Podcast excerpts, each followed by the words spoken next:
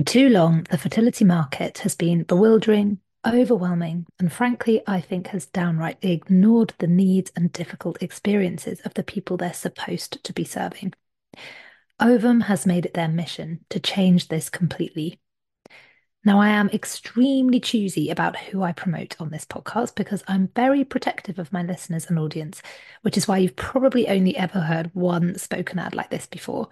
So it's with complete confidence, excitement, and pride that I can share this amazing company with you. Ovum care about you, truly from creating products to support conception and fertility that are designed by doctors and backed by the latest science without cutting any corners, from adding access to meditations I've personally written and recorded inside their pregnancy test boxes. Ovum is founded by individuals who've navigated infertility themselves. I really couldn't be more proud to partner with them and tell you about them. Ovum is driven by the belief that everyone who is trying to conceive deserves better, and I am 100% behind this ethos. So head over to startwithovum.com and use code LifeRaft10 for 10% off their tests and supplements.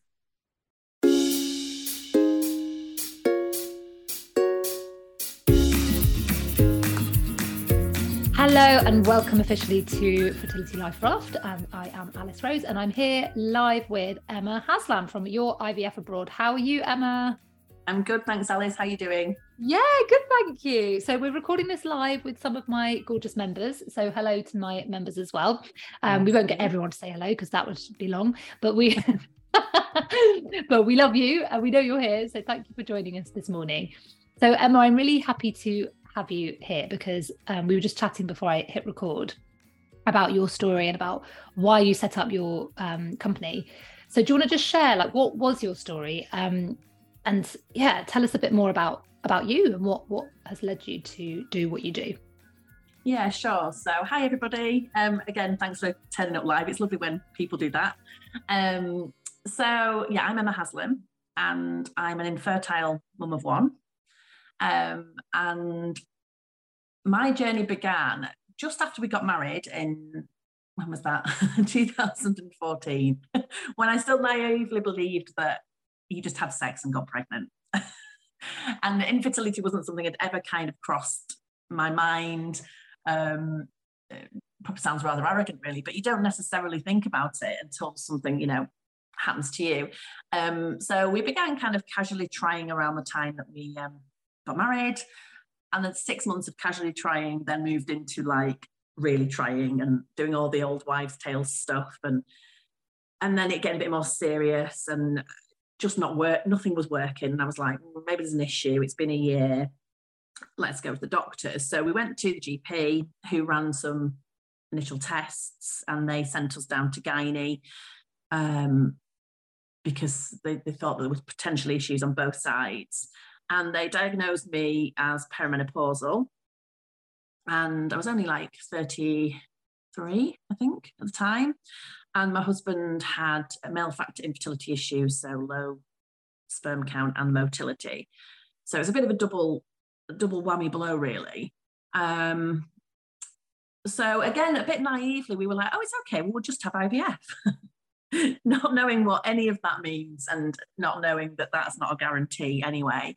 But also, um, you know, as you know, if you're in the UK, there's lots of um, factors that, you know, dictate whether or not you get the funding.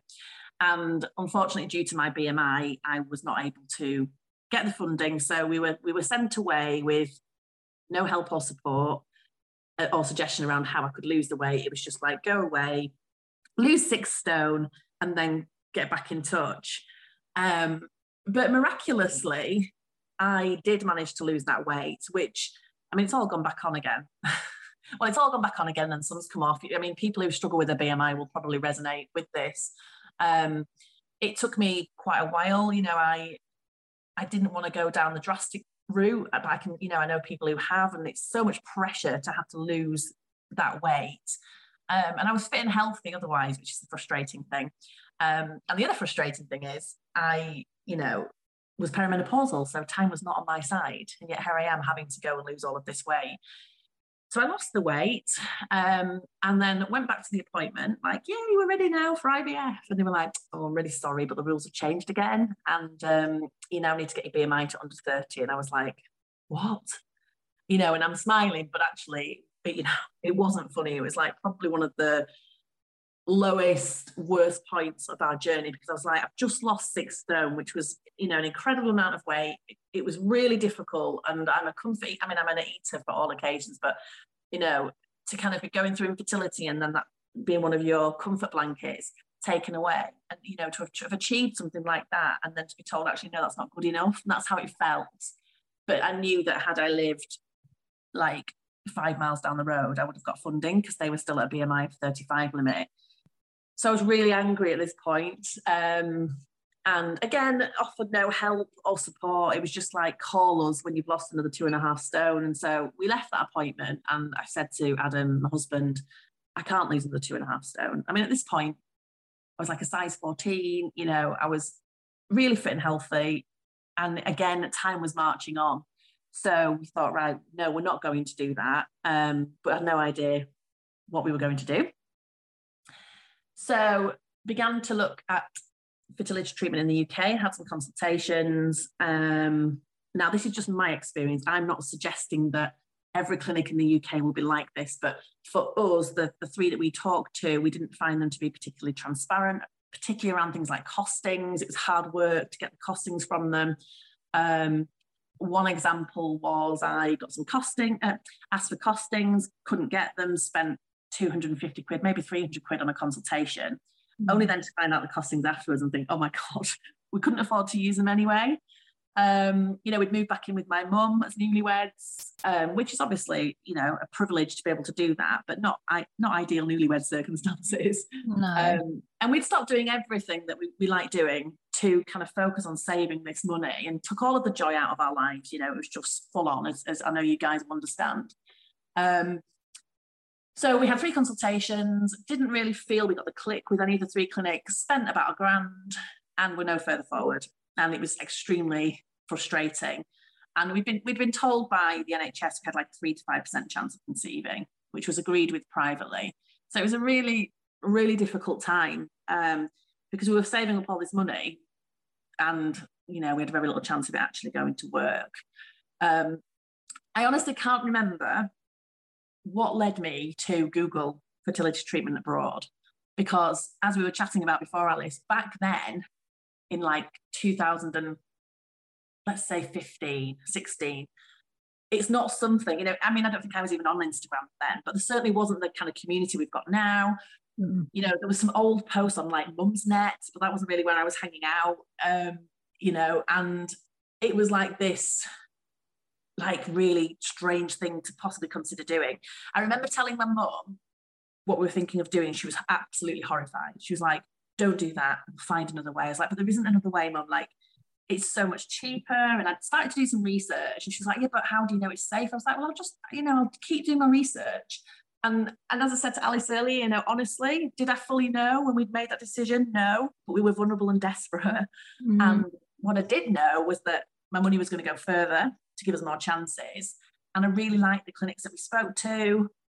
You know, some of the consultations were free, and we didn't really have any other choice. We looked at surrogacy and we'd looked at adoption and didn't feel that they were right for us. Um, and it would have been, if we'd have gone in the UK, we'd have probably saved enough to have like one round here. And obviously, we couldn't live with my parents forever. Um, and then that would have been it. And with such low chances, it just felt like we literally might as well set you know the money on fire mm. um so uh, what what made me google it i don't know other than we're quite well traveled we love traveling and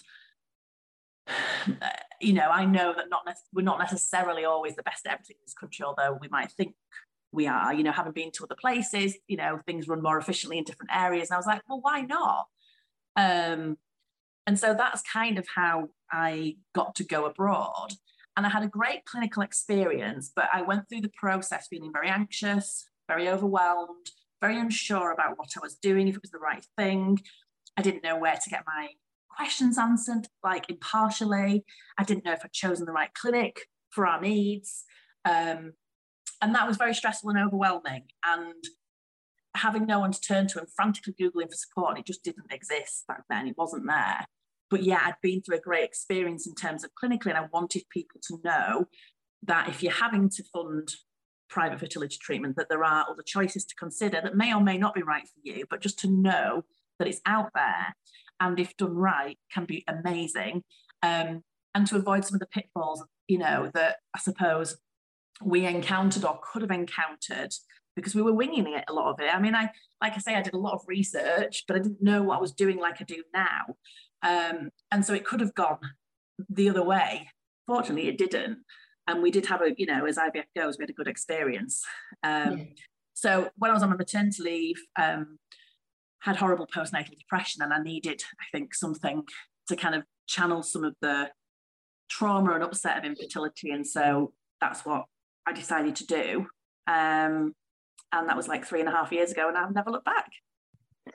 Wow, what a story. I can't believe what you had to go through in order to get here. Like the what you had to do with you know everything that you tried and then to have that double whammy of um you know issues on both sides that I can't imagine that must have been so difficult. So what what what went through your head when they said that you were perimenopausal at 33 was it? Yeah. Yeah, um oh, I was devastated, particularly when I was when I was being, then being sent away to lose weight like because that and it just felt like a ticking timer going off in my head all of the time. And we actually ended up having um, double donation. Now, this wasn't something that was mentioned to us in the UK.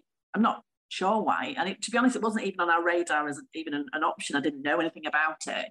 But when we had our consultations with the clinics abroad, they said, look, if you want to have a go with your own eggs and sperm, you can, but it's not going to work, which was probably more of a, oh, okay, no one's ever said that to us before.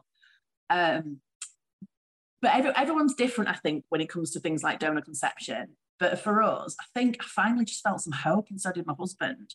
And maybe weirdly, or not weird, I don't know, because there were issues on both sides, it was a little bit easier for us personally to kind of accept that it was it was both of us. And my husband really struggled and, and convinced himself for ages that it was like going to be his fault. I mean, it's no one's fault, obviously, but he convinced himself that he'd had an, an operation on his um, testicles when he was younger. I mean, loves it when I talk, talk about his testicles. they all do. They love it.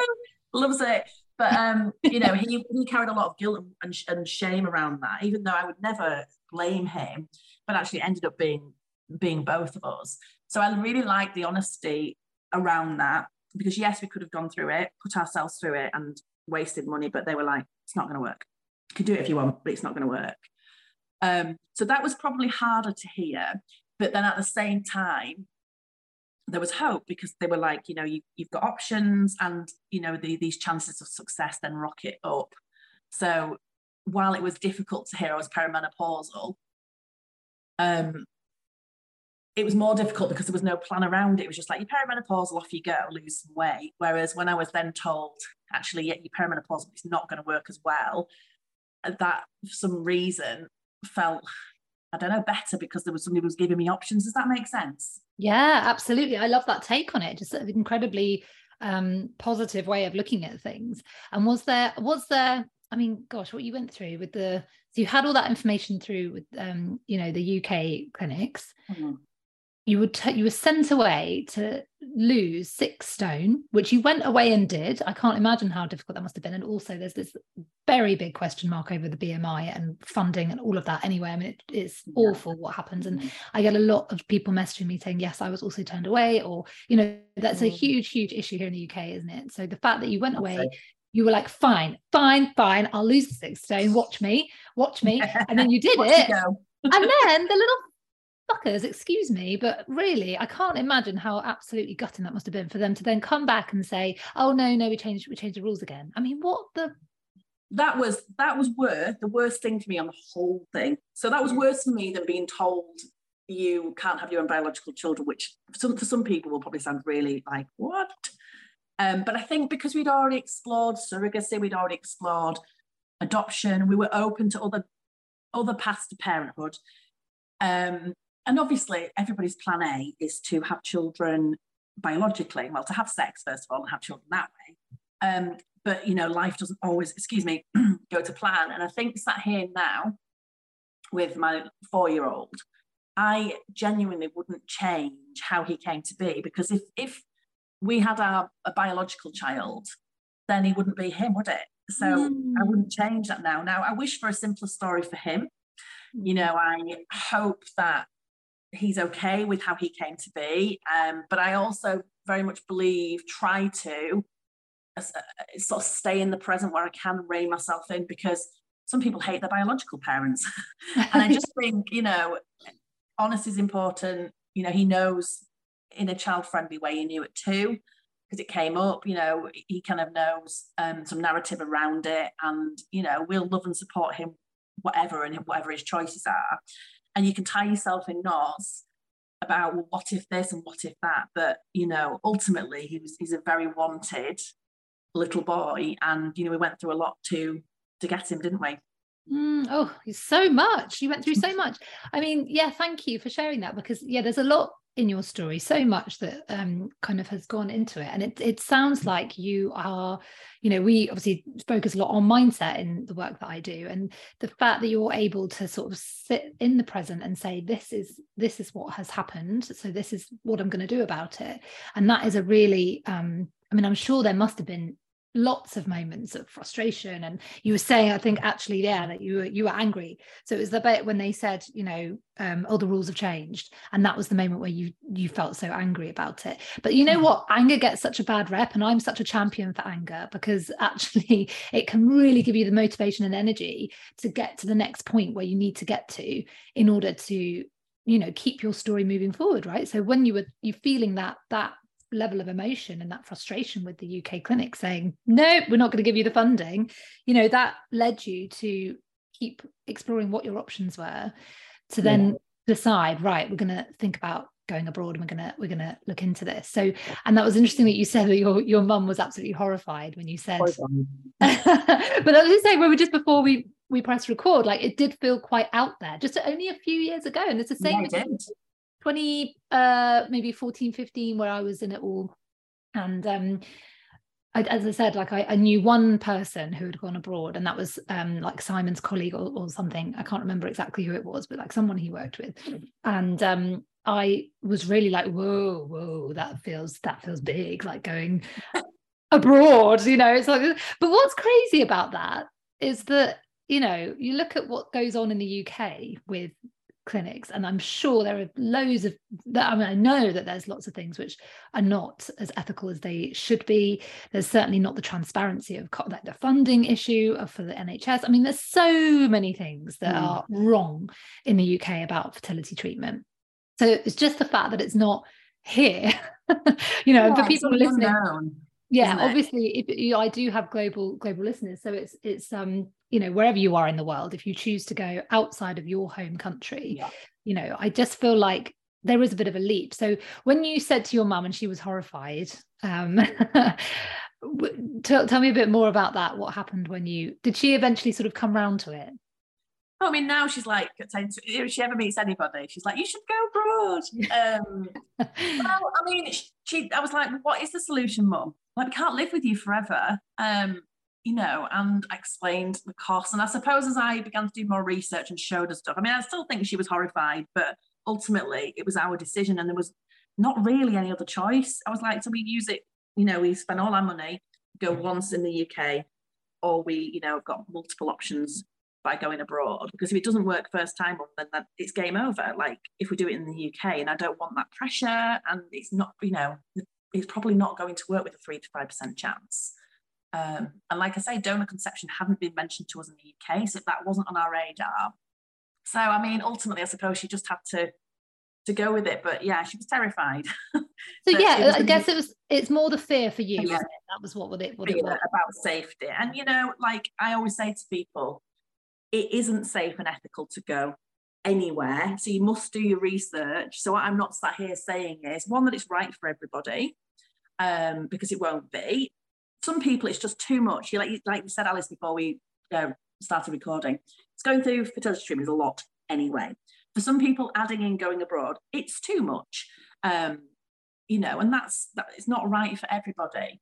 But for lots of people, it can be right. if you do your research and you know that you go into the, a safe clinic, an ethical clinic, you know, in a in a safe country and one that really meets your needs. You know, there's some great places out there. And I suppose that's my my message. And it's about people having um, choice, some choice, because so much choice and control is taken away from us. So to have some of that back, I think is a really good thing.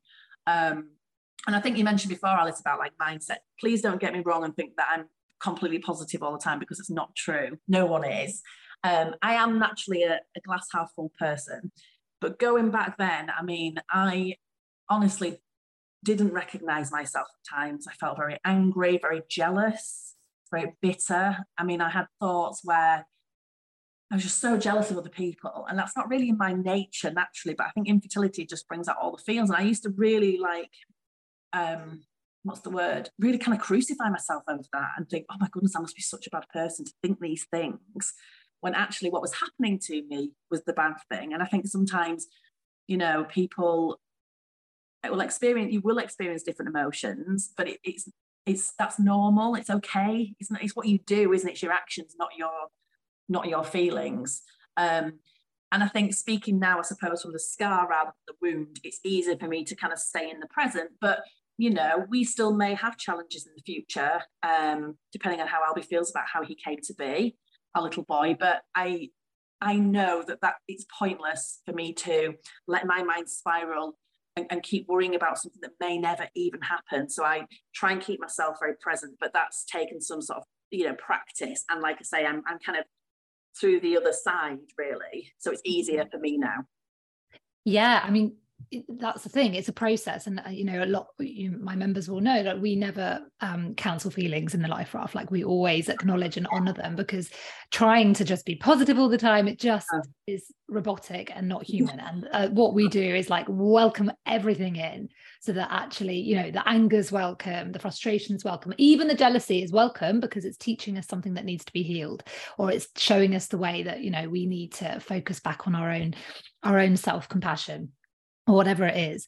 But yeah i think the fact that you then also had to so you dealt with the, you know you dealt with the the um diagnosis on both sides you dealt with having to lose the weight you dealt with having to change your plan completely because you had to then look for other options um, you looked into surrogacy looked into adoption decided to go abroad and then they was they you had to go through the acceptance of right we're going to need to do double donor so there was all sorts of levels that I wonder if by the point by the stage they were like, it's not going to work. You might have been like, okay, fine, whatever, whatever, whatever. Let's just let's just get off with it because you'd already been through so many different things. Do you think there's something in that? Like you'd already kind yeah, of Yeah, I do, because finally someone's saying, but you've got an option. And I know I'm not, I'm, I do not want to sound flippant when I no. go, we were like, yeah, okay, let's do that. Obviously, there were feelings and things around it, but it was quite an easy easy yes decision for us. It isn't always for lots of people and that's okay too. Um yeah. you know because some people say oh but I, am not as confident and i'm like that's that's okay. You know i'm not here to say to you well you should just be like fine about donor conception. We're all different. Yeah. but for us at that point finally somebody was saying to us we can help you. And i think like you said alice because we had looked at adoption which wouldn't have been our biological children. I just felt like, well, do you know, if we're happy to do that, then at least this way I get to, if it works, carry a child, give birth to a child. They'll have some of my epigenetics because I'm going to be feeding this baby through my placenta. Um, and they're going to be with us from birth. Um, and you know, influenced by our, by our environment, matched to us. Um, so we get we get to control some of that. So yeah, we were just it was just an instant yes from both of us. Mm. Um, we were just relieved at last to be finally flipping moving forward because it just, yeah. just been going on for so long and it's it's draining, it's exhausting, as you all know. Yeah. Um, yeah. And you know, like you were talking before about about feelings, and I, I I wish things like this had been around when I was trying to conceive because what I did was I was just like some sort of machine mm moving forward, moving forward, moving forward. And like through my failed cycles, I was just like, right, let's get on to the next one. And I was upset, but it was like I put everything in this box in the back of my head and just was desperate as we are to have a baby. And what I should have done was slow down and dealt with each failed cycle. And I didn't. And then what happened was I had a very anxious pregnancy, and which is common, I think, for people who've had fertility treatment anyway. And then when my son was born, had horrendous postnatal depression, which mm. I all of everything I'd been through. Mm. Uh, you know, and at one of my lowest points, didn't want to be here. It was truly like horrendous. And I had it for 18 months. I didn't dare speak up till about, Albie was about nine months old. And even though at the time I worked for Children and Families Service, so I knew really they wouldn't take him off me. Um, and I had no doubt about my love for him and my postnatal depression was nothing to do with him. I was like, I'd convinced myself that they'd think that I was a terrible mum. And I thought, if I speak out, people are going to think I'm so ungrateful. You know, I've had IVF. what's beautiful baby? what's wrong with you, Emma? Mm. Um, you know, what was wrong with me is I had postnatal depression. I'd been through a lot of uh, unresolved trauma. And I found um, by luck, I was given a counsellor, um, and I only had a couple of sessions with her, and I thought she was okay. But then she went off on sick, and I was given this other lady who was just an absolute babe, a man who, like, she just got me. I did, you know, I felt really comfortable with her. And we worked one to one, and she gave me counselling and CBT, and it literally changed everything. Oh. Uh, and you know, I feel like she saved my life. Like she brought my life back and you know I was unable to enjoy being a mom and I wish I'd have spoken out sooner but I, I, if I'd have had support perhaps earlier then I think that would have been helpful like with all my clients when they either get a positive or a negative I always say I really suggest you consider like some support because yeah. we think that getting to that point is then it solves everything but actually the anxiety of lots of people and the trauma of lots of people continues and so support is super important but having it while you're going through it, I think is probably more helpful than trying well, to everything after. Yeah. I mean, firstly, I'm so sorry you went through that. I can't imagine how, you know, you already had been through such a lot and then to be dealing with PND um, must have been incredibly, incredibly tough. So, yeah, thank you for sharing that with us as well. Um, but I really think, and thank you for saying this as well, because I think that there is a lot to um, uh, to look into. It's like this unresolved trauma and why, you know, actually, if we take the time, which is which is exactly what we do here in the raft, isn't it, people? Um, is that we really, really do um, honor everything that comes up, and I really try to help people to move through these feelings and thoughts and everything in a really healthy way so that nothing is you know you're not keeping things in there because it does build up and it ends up you know who you don't know which way it's going to i'm not saying everybody is going to um, experience that but yeah. it's certainly certainly important. More i mean for me you know mindset is the number one thing that should be on there. I mean i, I just think mindset work or whatever you want to call it you know support whatever it is and wherever you get it it needs to be the number one thing because then everything else is dealt with in a really conscious and um, informed way from a place of like you know feeling centered feeling grounded feeling like you've got something you've got something to get you like if things um, do go in a different direction to what you plan or what you hope for you've always got that you know support. So yeah thank you for for saying that i think.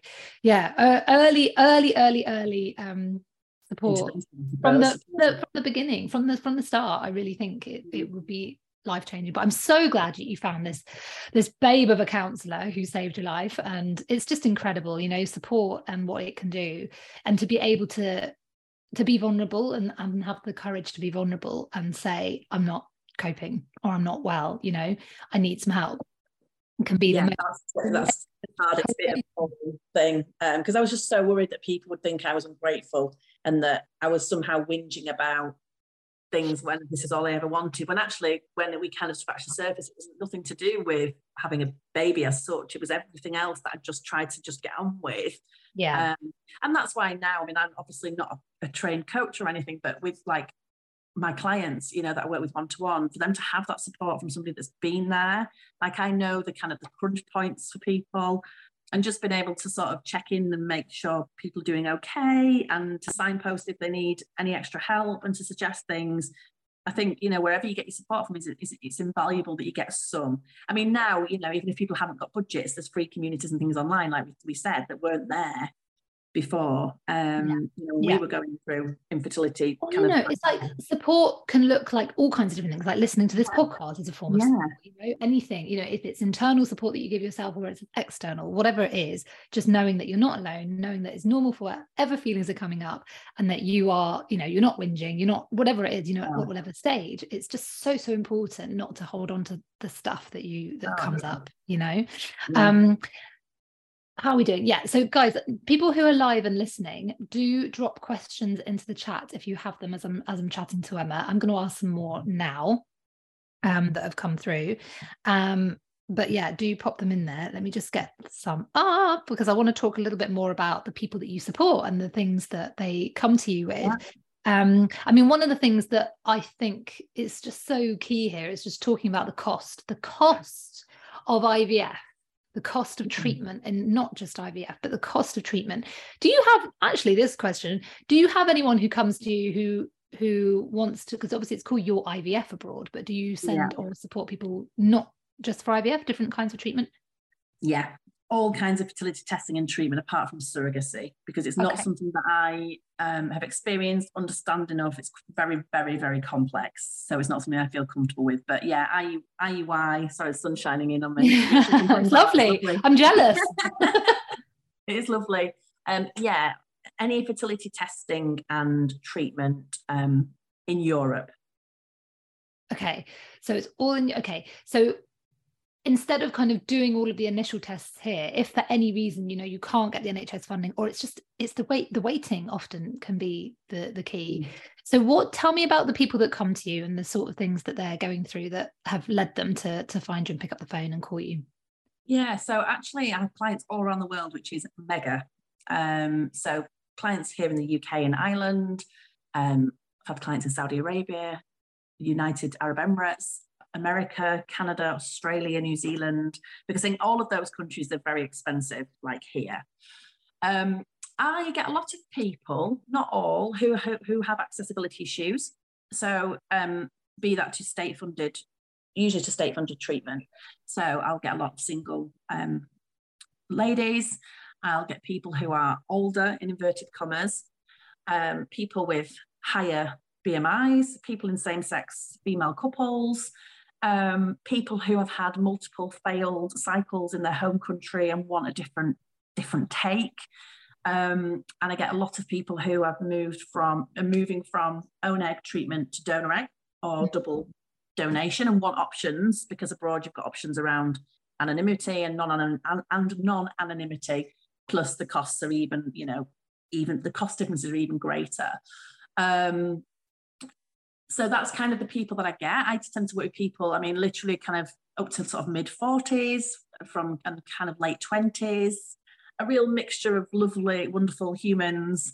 Um, and what was the other question you asked me, Alice? Sorry, I've lost my train of thought. Oh no, well, I was just interested to, to hear like who is it, who who contacts you, and so it's a real, it's, it's a quite a mix, isn't it? And obviously, say like real mix, yeah, a real mix, and uh, people who are looking for that kind of impartial view um, and people who recognise the importance of support usually. And um, you know, some people it's about saving money, but often actually that's not the first thought. I mean, I always say to people that we're not looking for cheap fertility treatment here; we're looking for good value. Um, but people who want to be matched to a clinic that that meets their needs, because while I'm obviously not medically trained and can offer no medical advice whatsoever, through the research and my collaborations with clinics, I've learned who are specialists in what, but also who are, you know, how they work. So, in terms of people's personalities and medical needs, I know kind of who to suggest and also with people's budgets so that they get a really good fit. And I offer three clinics and then they can then see them and ultimately they've got to decide who's right for them. So, I think giving people back some of that control and choice, then they can kind of relax, can't they? And um, you know, I think I do think kind of lining people up with a clinic that really meets their needs gives them a better chance of success, particularly if your budget's going to stretch further, because we know it's a numbers game, right? Yeah. Um, so yeah, it's a real mixture of people that I that I support. I love that you said that because, right, I feel like the a lot of the issue that we have with fertility treatment is is not taking into account the humanness of the people going through it. Um, and to address actually personality type with like how a clinic works and look at is this going to work for them? Because some people will need more uh, you know direct communication. Some people are going to be okay with just whatever or whatever you know it depends on the, the human going through the treatment. So actually right. to, to, look at the whole person and to go, right, how is this? That's that's amazing. What an amazing amazing service. And also um, destination. So there's destinations right. where some people can't have treatment, but there's also destinations where people might not want to have treatment. So say, for example, you know, if you were a person of colour, you might not feel comfortable in certain countries. I had one client say, screw them, I'll, I'll go there anyway. I'm like, good for you. But it's my job to tell them and then they can make the informed decisions. And and it's that's the, the thing, isn't it? Yes, I can do all the safety work and all of that kind of thing, but you know, really finding your dream partner clinic is so important in terms of the experience that you're going to have. You know, I can't guarantee that they're going to have a baby. I wish I could wave a magic wand, but I really want people to be able to take back some control, stop the flipping waiting, get some answers, make informed decisions, stretch the budget further, and to have the best experience that they can going through this with the most support so that whatever the outcome, they don't have any regrets. Because I think regrets is an awful place to feel, you know, to be. Um, and that's kind of my my mission, I suppose. And you know, I, I don't believe in a one size fits all. So people go, "Hey Emma, where did you go?" And I'll be like, "I went to Czech Republic," but I don't say which clinic. Not because I'm trying to be like cloak and dagger, but because I know people go, "Well, I'll go there if Emma went there." But actually, yeah. that might not be right for you. Um, Absolutely. You know, so I do believe that that is really quite an important part of it. Absolutely, and I, I yeah, I love that because it's it's taking it's it, it also is is um reminding all of us that we are responsible for our own decisions we're responsible for our own lives we're, we are responsible so as much as we can gather information from trusted sources like you and other people and other places where you can find this information it really is our, our responsibility to, to look at it and go right mm. is this right for me rather than to just go right I am done with my research, can't be bothered to look anymore. Um, you know, not, not I get it if you are, you know, in that in that mindset. Um, and I've certainly done that before where I'm like, you know what? if it's good enough for her, that's what I'm going to go with. But maybe not when it comes to fertility treatment. I, although actually, having said that, I was thinking like, how did I choose? and I remember um, one of the ways that I actually decided on, so after we'd been through a lot of NHS treatment, I decided to have, um, you know, switch clinics. And one of the ways I decided was because I had a good friend, one of my only friends um, who I knew at the time going through it, who had just um, had treatment with this with this clinic. And, and, one of my reasonings was like, well, it's fine, but she's done okay with it, so I, I will go there too. But that also comes with the caveat of like, but also I knew I just had an, you know, you kind of also have to go on a bit on. Yeah, yeah, and I, and, I, and I say it without judgment, you know, like it's Absolutely. okay if you've done that or you're going to do that. But yeah. you know what's right, what's right for one will not necessarily be right for you, and it's why I give people three clinics because I always say to my clients, I'm going to narrow down this massive pool, so you're going to get three safe clinics that are registered, regulated, that suit your brief, suit your needs.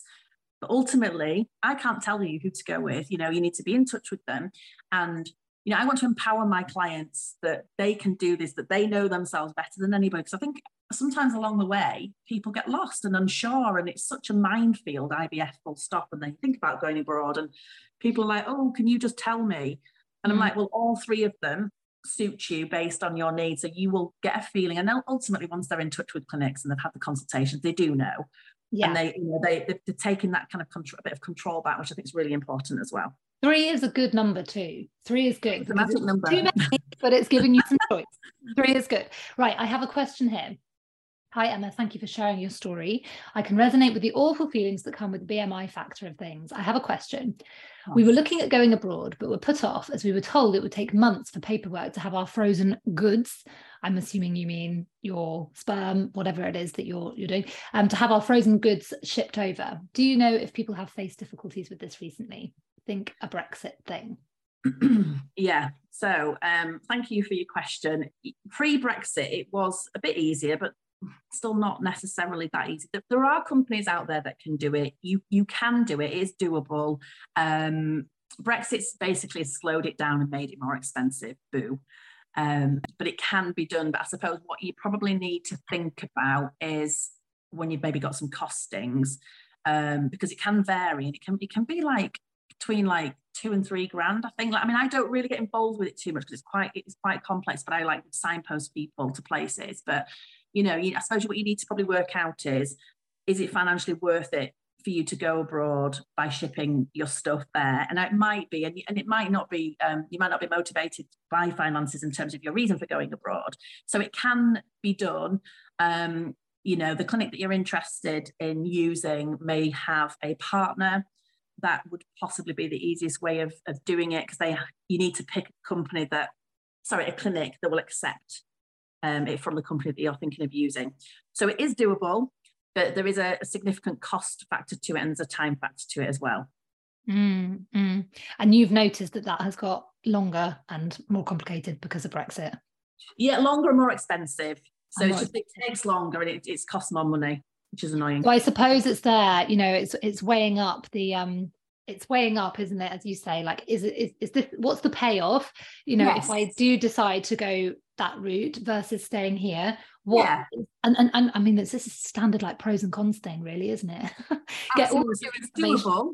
It's yeah. doable, but you've got to work out whether it's right for you yeah. And what, what what what is it that's motivating you to go abroad you know all of that stuff. So yeah, yeah. thank you for that. And look, let's let's support you more with that sarah as well in the raft. Like come come and um, chat with us and we can help you work through it mindset wise um, so lucy saying i've been through the process of transporting abroad and brexit did have an impact both time and price.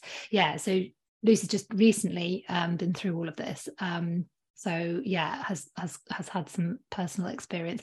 As i'm sure you know lots of people listening will have done as well. So if you're listening and you want to contribute to this then definitely um, get in touch. You can dm us on my instagram or underneath the post that i'm going to share on this as well.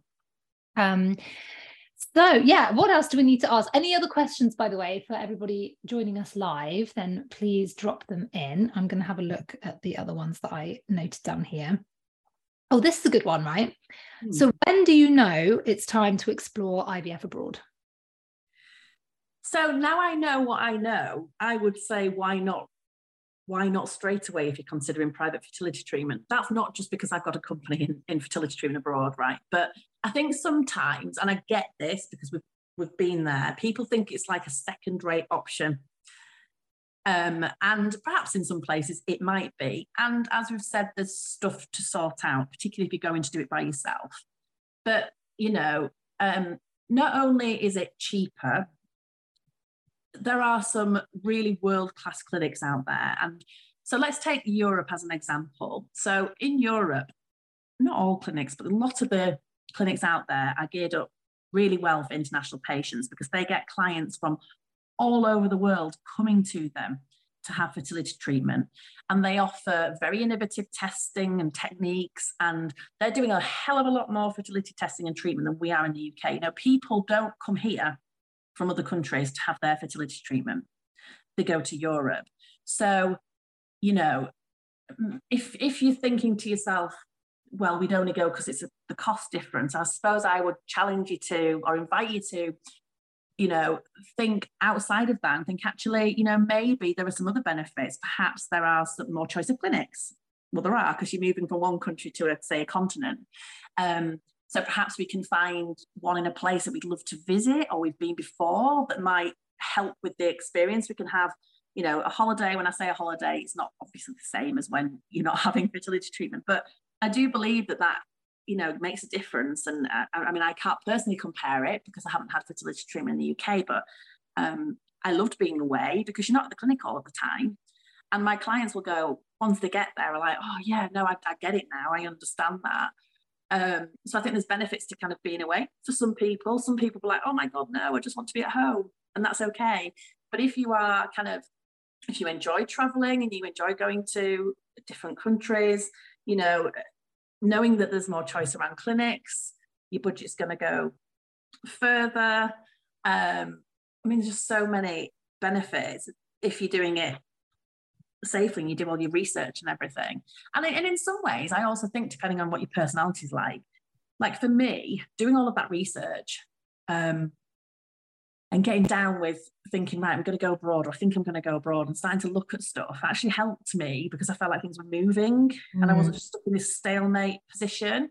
Yeah. So I would say, you know, why not consider it from the off, unless you absolutely know that it's just a step too far for you right now. For some people, it just it just is, or it feels that way, and you don't want to make yourself feel worse. But there's no harm in exploring it. You don't have to go if you explore something. Um, yeah. But you know, now it is something that people are doing far more often. As we talked about Alice, when we were having our treatment and looking at it, like I was like some sort of lone wolf doing yeah. this. Um, but it's not like that anymore. Um, no. but you do still have to be careful. You know, you have to look at making sure you're going somewhere safe and ethical, um, because not everywhere is is like that. I'm not yeah. saying that to scare you, but you know, you do need to make sure you do it, do everything properly, and that so that you've got that peace of mind when you, go in abroad. Yeah, yeah, absolutely. Um, there's another question that's come through live. So she says, uh, Thank you for sharing your experiences. In terms of the sort of price difference between UK and abroad with IVF cycles or donor egg cycles, what is the sort of price difference? I know it'll obviously vary from place to place and depending on circumstances. Thank you. Good question. Yeah, good question. So it depends on where you go. But...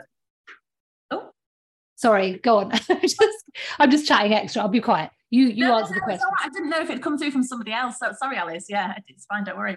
Um, so yeah, you're absolutely right with those factors, you know, varying things. But what I can do is give you some examples of what treatment starts from and for what, if that's helpful. So you could have, for example, um, IVF, own egg, own sperm with ICSI from around about two thousand two hundred pounds excluding obviously medication and your travel. And that can go up to about four, four and a half, eh, four thousand. So I'm thinking in euros and pounds, about four thousand pounds um, would be that kind of bracket. Um, donor eggs. Um, sorry, I'm just going to shift my phone a little bit so I'm not squinting. Donor eggs, the savings are um, even more.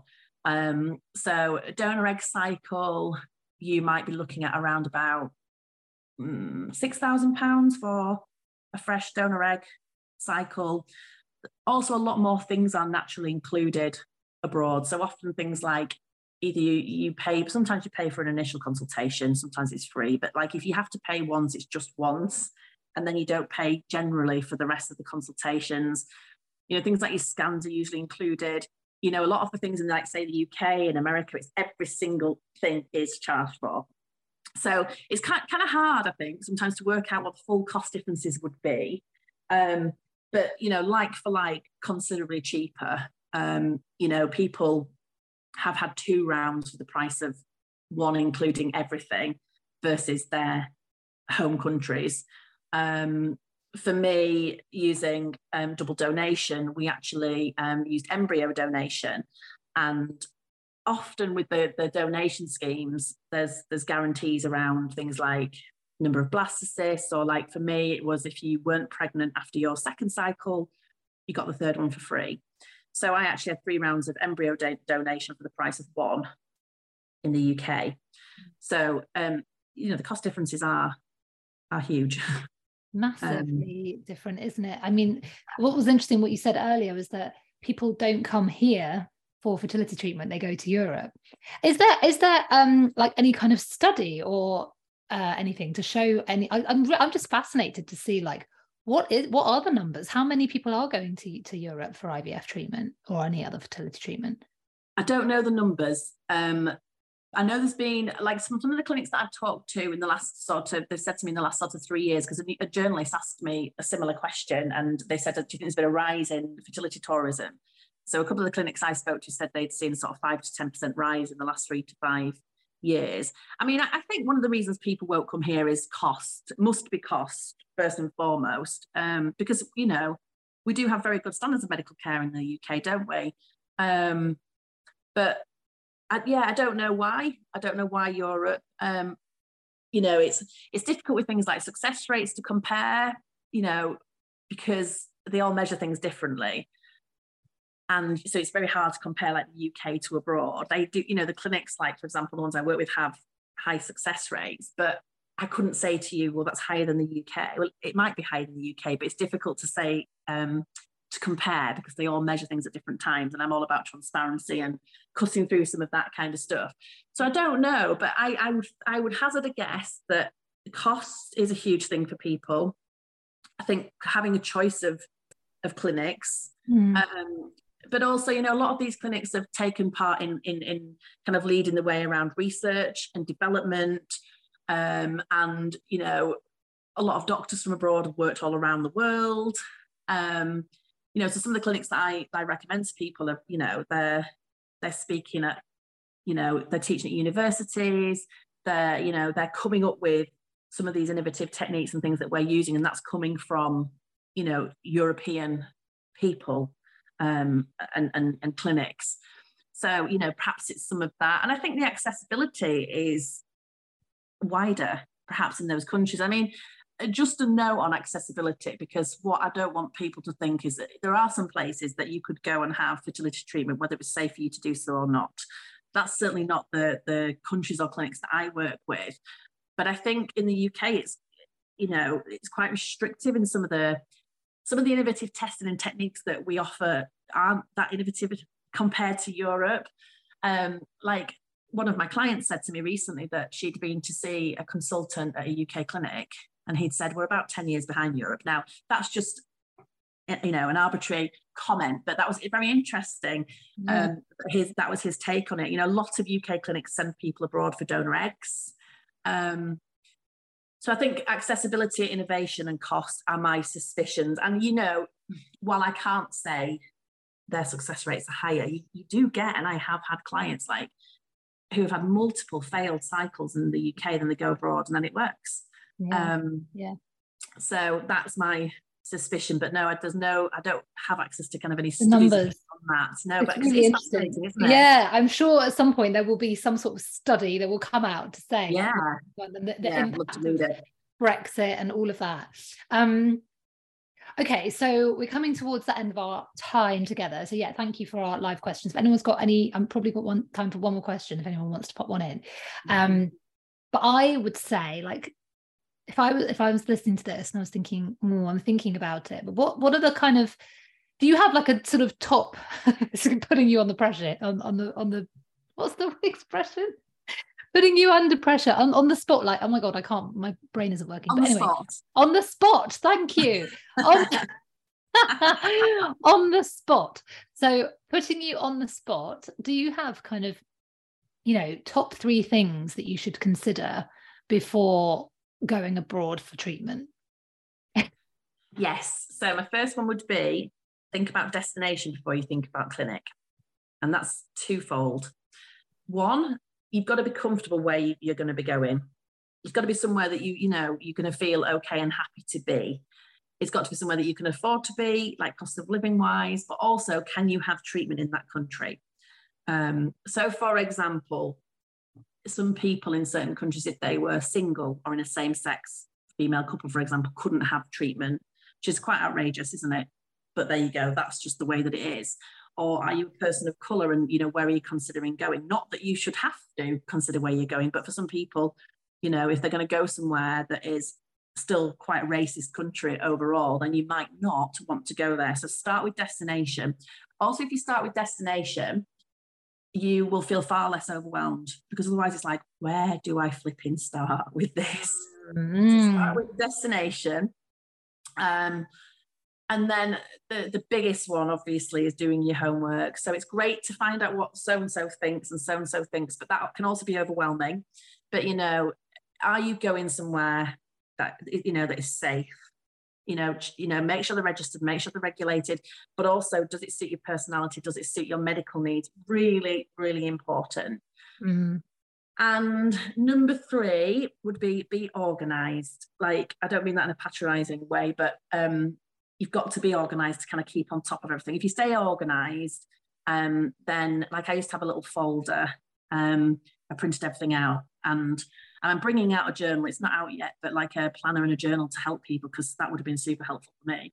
Mm-hmm. Um, you know, just to record everything and keep everything together will make the process feel less overwhelming. So they are my top three tips. Great advice. Absolutely brilliant. And I think yeah all of that just so good for your you know your your mind not to go spiraling because you're keeping it grounded again centered and just i like the idea of starting with destination also it kind of like makes it a bit more a bit more fun not that yeah. it's fun yeah. but you know as you say like actually going well actually maybe maybe there will be some some good times that I can have while I while I'm out there doing yeah. this. If I'm, if I'm, getting on a plane and you know, so I, I, think there's absolutely something in that, which something will I'm sure be happening with with your brain while you're away from your home if that's what the decision is. You know you are so it's you're in such a different place. The perspective that's i'm particularly interested in in perspectives and shifting mindsets through you, you know um, choosing a new lens to see through the things through. And if you are away that is like a lot of the work is done for you because you are so um you know so in a whole completely new environment things you uh, eating, smelling, seeing everything is just going to do something to help you um oh, yeah, yeah, move move away from your stand thing. So that that's really interesting the destination thing and then keeping it less overwhelmed and you know I love the be organized tip um and I I agree you know you can you can and it's not patronizing. I think it's, it's something that you might I mean some people will naturally do that. I um am not naturally organized but i have learned how to be. I have to i have to have i mean in some ways i'm really not but in other ways i know that there are certain things and especially going through treatment particularly it's just so important because it helps it helps your state of mind to reduce overwhelm reduce stress to just be like okay got everything here i can see everything it's all printed out. There's one thing i wanted to one more question i want to ask you before we go. Um uh Sarah was saying, yeah, may as well enjoy it too. Yeah, why not? You know, yeah, hell yeah. And it at the clinic like a handful of times. Right. You know, so you know, you may as well go and enjoy that place that you've, that you've not chosen. Well, you haven't chosen to yes, be there, but, but you're there. Yes, yeah, you're there. Fertility journey. So, you know, being away from the stresses and strains of work, are immeasurable, I think, but also now, because since the pandemic in particular, if you're thinking, well, actually, that's great, Emma, but I can't necessarily take that time off work. You know, some of my clients take their some of that some work with them and they do a bit of both and that works brilliantly for them because now of course you know we've shown the world that we can work remotely. Absolutely. Um, yeah beats rushing to the home and office. Like i remember prior to flying abroad like my job was out and about in families homes and i'd come back to the office and i'd have to like set alarms on my phone to take med- medication and I'd be like in someone's living room because an appointment had overrun and and then I'd have to fly back to work and then go to the toilets and inject myself in the works toilets. Mean, it just, you know, was just really difficult. And then I went abroad and I was like, once, I mean, once I, I got there, I was just like, ah, stressed before, you know, and if you can get some support through whatever, like I've got a free podcast, I've got loads of free resources up to kind of my one-to-one support. If you can get some support with it, honestly, I think it's it will help so much um, with kind of reducing that kind of those stress levels well i think yeah absolutely because it's because it's become something that's just something else that you're doing rather than the absolute be all and end all focus that of course i absolutely get it it is the stakes are very high so it's never yeah. going to not be like oh such yeah. a huge thing that i'm going yeah. through but at the same time i can completely see how you know doing it this way, it becomes just something that you are doing alongside your life, alongside living, which mm. so often we forget to do. I stopped living completely. I stopped. Mm. Any any joy was I let any joy go out of my life. I stopped everything. Um, and actually they they were quite nice times I had away. That was some of the nice parts of it. Um, you know, and now for us, like the Czech Republic obviously holds a very special place, and we'll take my son there one day. Um, you know, and we did have a nice time there. You know, we did nice things. As I said earlier, it's not the same as having a holiday or, or a city break when you're not going through fertility treatment, but you're not in that clinic the whole time. So you can distract yourself and go and do some nice things mm. while you're there. I think, yeah. Well, oh, oh no, my thought's gone. I'll ask. I had one more thing I was going to say. No, it's gone. Um, just one more thing I wanted to say because you were saying in your in your top three tips and you were saying you know make sure it's safe.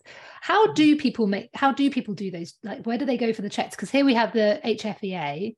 That's a UK thing, right? It's not like a the HFEA is a, is a yeah Human Fertilization Embryo Authority, by the way, if anyone doesn't know. So what can you where do you go to do that? it's very it's different in every country and this is what makes it it complex um, one of the things that you can do though is um, you can contact the country's Ministry of Health. Um, and if you are dealing with countries within Europe that are in the European Union, finding out if they have members within ESHRE or ESHRE, depending how you pronounce it, which is a bit like our equivalent to the HFEA in the UK. Um, because that means that you know standards are ESHRE is very similar to ours, so it, it means that you've got those European standards, and as we know, European standards are very similar to our kind of standards, if not higher. But you've got that baseline that you know that you're going somewhere that is safe. You need to be considering, you know, ethical practice in that country and what ethic, what ethics means to you, because everyone's different and there's no judgment. Um, what the political landscape's like. You know, are you going to be going somewhere that's safe? If you're going to be doing something like donor conception, you know, things like donor welfare is very important to me, as I'm sure it is to, to your audience, you know, and donors not be, not being paid so it's not a money making operation. So there's quite a lot that that kind of goes into that sort of safety safety and ethic, ethics piece. I think are kind of linked. Yeah. Um, but there's no one answer because every country is different, and that's what makes like I say that's what makes it confusing, and that's why I do that kind of piece for people. Yeah. Um, but you know, starting with the European EU country is a good place to start. Amazing. Thank you so much for your time. Where can people find you? Okay, so I'm over on the gram at Your IVF Abroad. My website is yourivfabroad.co.uk, and I also have a podcast as well called Your IVF Abroad. um, so that's a great place to go, and like, especially if you're kind of trying to work out if it's right for you or not. Um, I then offer, obviously, offer services as well to help people depending on what stage you're at. So if you, you know, you're at the stage where you're just trying to figure out if you want to go and you want to ask some questions, I've got, you know, you can book a one-off call up to kind of full support to find a clinic and support people through um, treatment as well. Um, I also have a blog which you can find on my website too, where I write about different things. Um, so yeah, that's where you can find me. Fabulous. Amazing. Thank you so much. And um, yeah, so saying interesting chat. Yeah, it was really interesting. And tonight, laugh out laugh as we got called tonight. Um, yeah, super helpful. Amy says, amazing, Emma. Thank you so much. So yeah, incredible, and it's been enlightening. Thank you. So oh, yeah, amazing good. chat, incredible good. story. And we really appreciate your time and um and your energy. Oh, that's what I was going to say. One thing before we go yes, is yes. that um there's just just around the joy and the different energy that you get from being and choosing IVF abroad. So, for anyone who is in my membership, I just want you to note this because I teach a framework called the Life Raft Framework, Life Raft um, Framework, and we have different kind of columns in these frameworks. So, it's interesting because the energy um, clear is one of the uh, pieces that I teach and that we look for and sometimes we need the energy clear. So I was just just wanted to to drop that in to people who are in my membership to think about that and to think about the joy that you were talking about Emma and where it left you and where you actually found it coming back when you did make this proactive empowered decision to go abroad to have your treatment. Yeah so, just had a bit of control back which is is massive when you such I don't know about you guys, but my clients tell me I felt very out of control, and that's a horrible place to feel. So if you can just get a little bit of control back and focus and, and momentum for things to move forward, and, and for some people getting some answers and clarity is massive. Yeah, because being stuck in that limbo of not knowing what's happening is, I think, one of the worst bits. Absolutely, um, the proactive, you know, yeah, completely the proactivity piece is is mm. huge. So yeah I wanted to just just pop that in at the end. Um lucy saying i relate to the out of control here and then the relief and joy of choosing to go abroad. It was a huge mindset shift for me. I felt joy during it. Love that lucy. Thanks for sharing. oh, good. Yeah thank um, you amazing. All right well thank you so much again. Um the messy ending because of my crazy brain. But yeah, we we are really appreciative of your time and um, want to thank you so much. So go and find Emma at your IVF abroad on Instagram and all the other places that she's at. I'll put it in the show notes as well. All right. Thank you for having me.